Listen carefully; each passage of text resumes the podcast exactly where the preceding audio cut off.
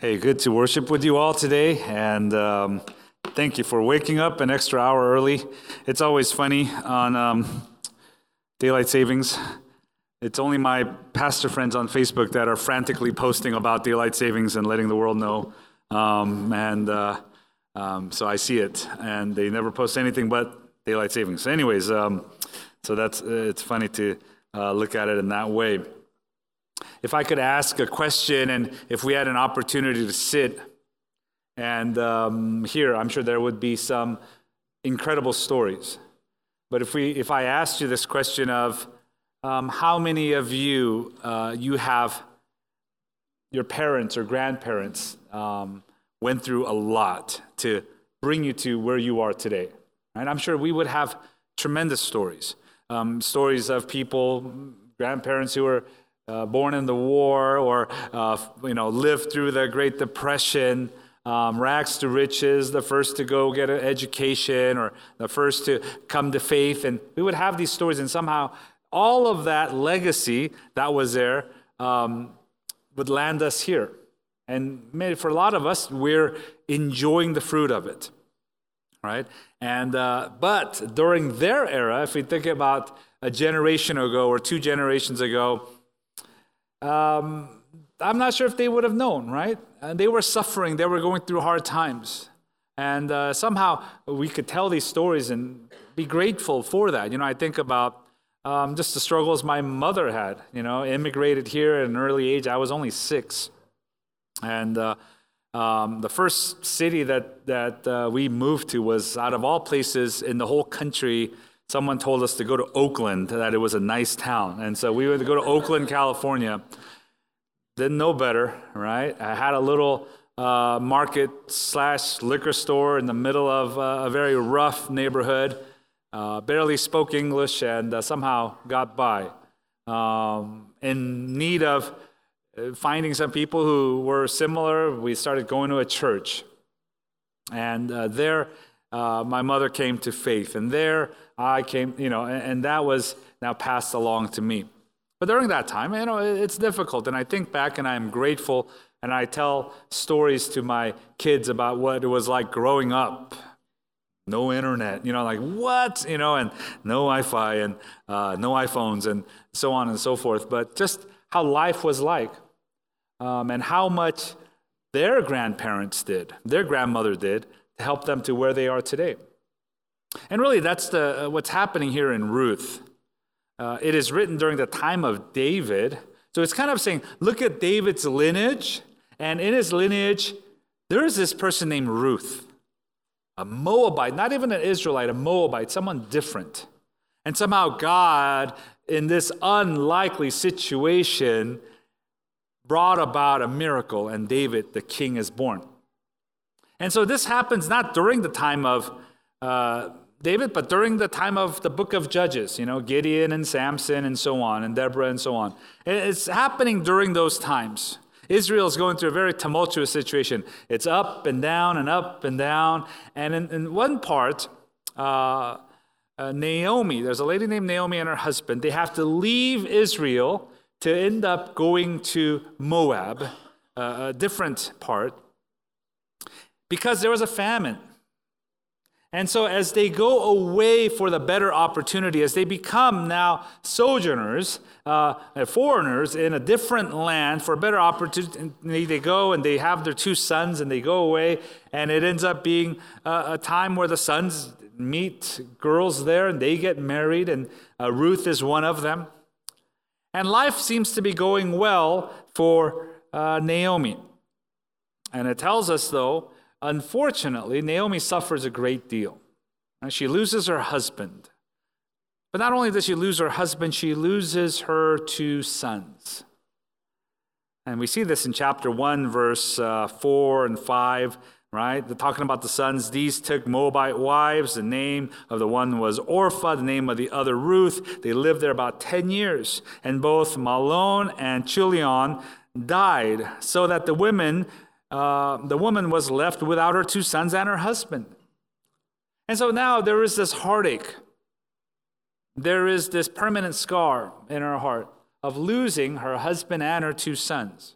Now, the sons here are important, not because simply because they are the children, of course, that's important.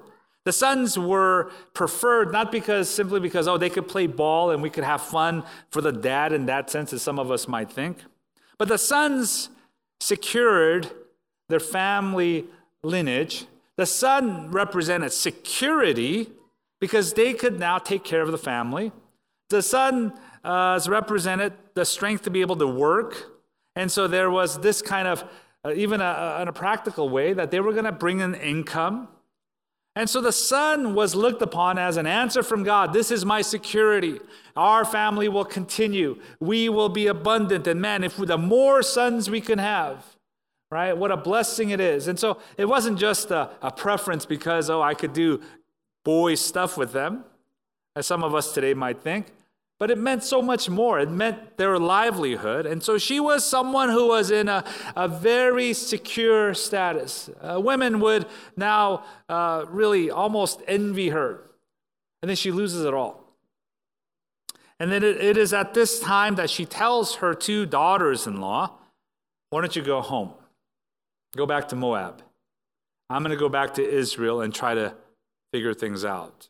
I mean, her security is gone, her, a lot of her property is gone, uh, her future is uncertain. And now she's going to go back as a widow. So, the widow in the Bible had this very specific idea of someone who had no resources. And she decides to be generous and let them go, but one of them, Ruth, says, I will go with you. It says in chapter 1, verse 16, Ruth said, Do not urge me to leave you or return from following you, for where you go, I will go. And where you lodge, I will lodge. Your people shall be my people, your God, my God. Verse 17, Where you die, I will die. There will I be buried. May the Lord do so with me and more. Also, if anything but death departs me from you. This is pretty amazing. I mean, our view of a daughter in law and mother in law is what we see on uh, Everybody Loves Raymond, right? I mean, it's, it's contentious, it's difficult, it's not easy, right? You know, and someone has said, What's the difference between in laws and, outlaw, uh, in-laws and outlaws, right? They say outlaws are wanted, you know, like some joke like that. Um, uh, uh I love my in laws, by the way, and I just share that with you.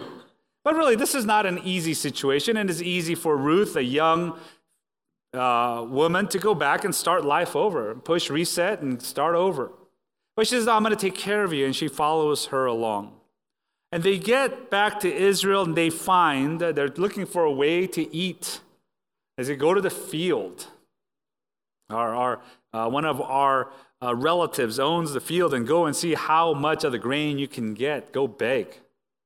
And it was kind of common that the edges of the land, the leftovers, would kind of be left there, and, the people would come and kind of scavenge for that.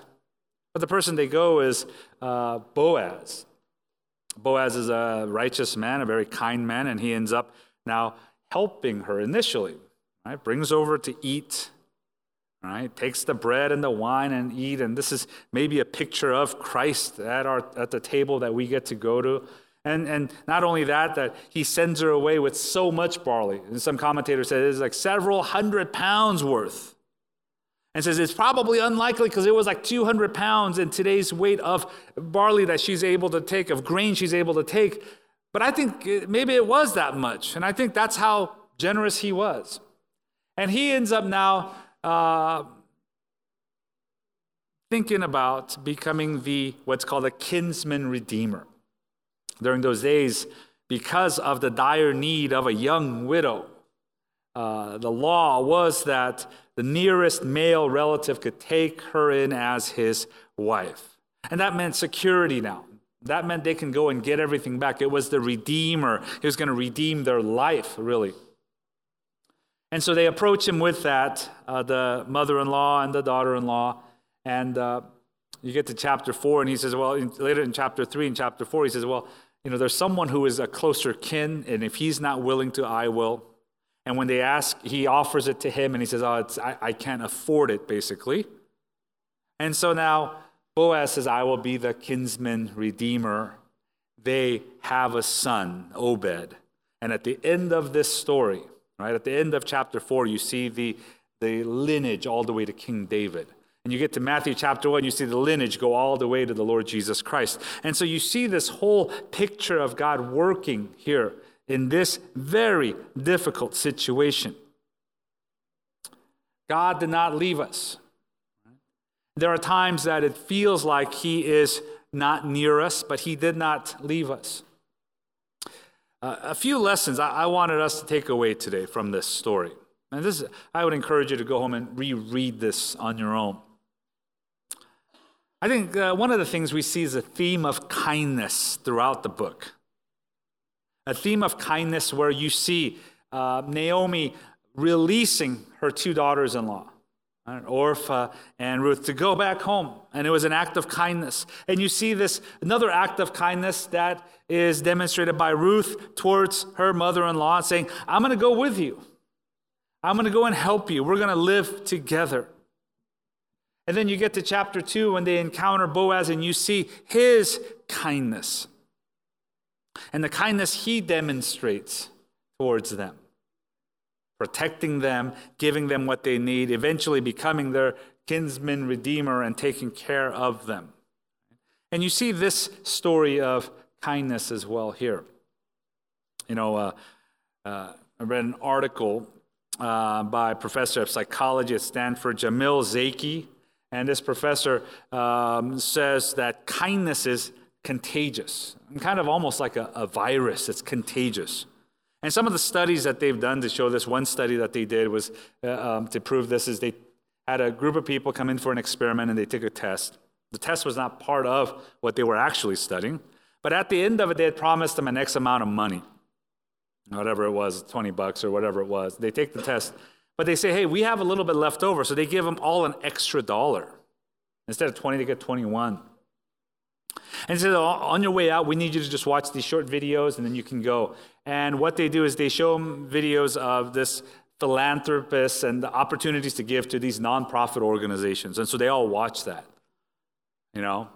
And at the end, they let them know, say, oh, yeah, the previous class, they ended up giving 75% of what they made from us. They donated 75%. And so then that wasn't true, but they would tell them that to see how much this group would give knowing that they gave 75%. And then another group uh, was told, oh, yeah, the previous group gave about 25%. And lo and behold, right, what did everyone do? They kind of just went along with what everyone else did. And to prove uh, Dr. Zaki's point, this idea of uh, kindness being contagious, it spreads, right? And that's what it showed. I mean, we see this today, right? I mean, uh, I'm never sure how much you're supposed to tip someone, right? Uh, am I supposed to tip them? You know, how much am I supposed to tip them? Am I really supposed to tip someone at Starbucks a dollar for my dollar eighty, a dollar ninety-five coffee?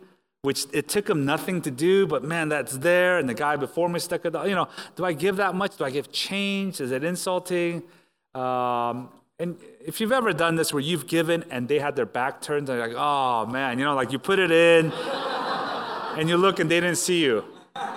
And you can't pull it back out and put it back in. You know, you're like, oh, I, ah, oh, God, you saw that, right? And uh, certain countries you go to, they say, boy, it's so nice if you go to this country, there's no tip, no tax or no tip.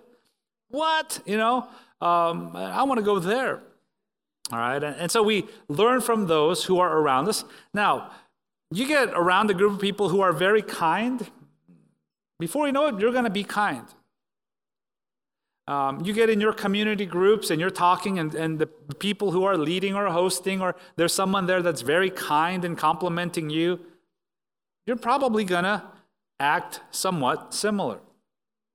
Now, it goes back ultimately, and I'm not saying, boy, this is a moralistic idea of just be a good person you know, let's be good humanists and walk away from you. No, this goes back to the kindness, the loving kindness of our God towards us.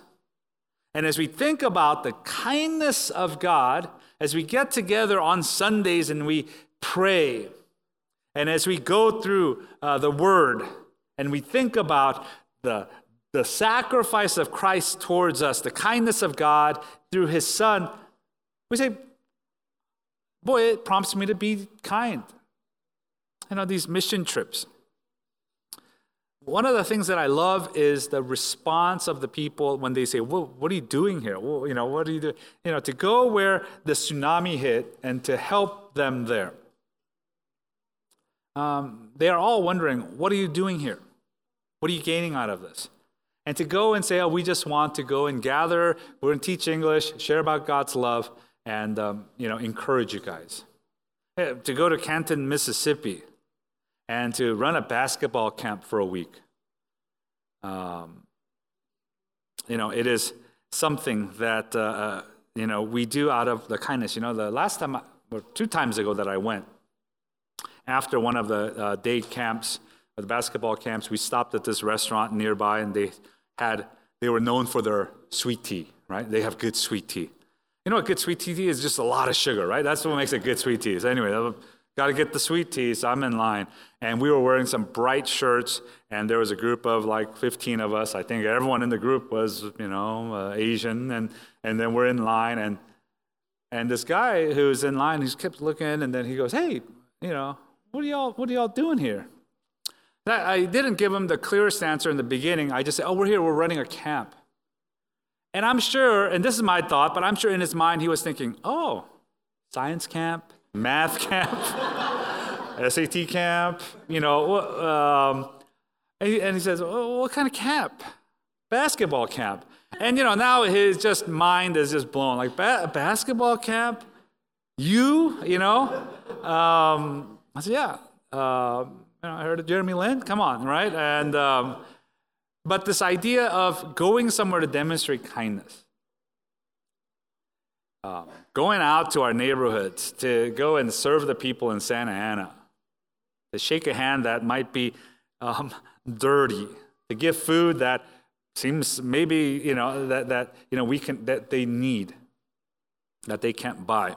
Um, I want to challenge us to think about kindness, and we always ought to be in the act of kindness. Kindness is not a personality thing It's not someone who is just bubbly or who is social, uh, not just that, but to sacrificially say, I'm here for you. So and so is in a difficult time. I have to go out of my way. I have to now go fight traffic, use my money, maybe buy him a meal. I have to get up early to go and I need to do something. And I, I think we, as we look to the kindness of our God in Christ, the natural response ought to be kindness. God uses the kindness of others to help Naomi through the situation. And I love this. Think about this. Naomi has lost everything, and it is through the kindness of Ruth, it is through the kindness of Boaz that at the end people are saying, Oh, you are a blessed woman. It happens via the kindness of others. And I think about my life. I think about the kindness that I've received often uh, from many from our church and many from our friends, and the encouragement that helped. And maybe you have received it. But we also ought to be in the act of giving kindness. And there is someone you know that needs, that could use your help. And so there is this idea of kindness. The second thing about this story that I love. In chapter one is this the, the story of everything is going well and then just everything falls apart. And then it's this kind of redeeming process. And you get to chapter four, and man, they are back on top. They're redeemed in this way. This is a story of God is in control. God is still there when we don't think he is if you live, as, you, as we live long enough, um, you experience the hardships of life. And for some of us, the passions we had maybe when we were in college and full of energy, and we think, boy, this is how life is, and boy, life has just beat us up along the way, and we're here. And we're like, gosh, you know, it's not what I thought when I started following my God. In the midst of this, midst of this whole story, you see the fingerprints of God. You see the redemption of God. You see the future that they have here. Uh, John Piper says this, and this is a quote that I shared with you. Taken as a whole, the, the story of Ruth is one of those signs. It was written to give us encouragement and hope, and all the perplexing turns in our lives are going somewhere good. They do not lead off a cliff. In all the setbacks of our lives as believers, God is plotting for our joy. In all the setbacks of our lives as believers, God is plotting for our joy. So, your grandparents that went through so much, your mom and dad that sacrificed so much in the midst of their struggles in their 30s and 40s or whatever that they were going through, they may not have seen the fruit of it what 2018 would look like for their family. They may not have lived through that to get there, but God is there. You know, J.I. Packer, in his classic book, Knowing God, he talks about God's guidance. Says, Guidance, like all of God's acts of blessing under the covenant of grace, is a sovereign act.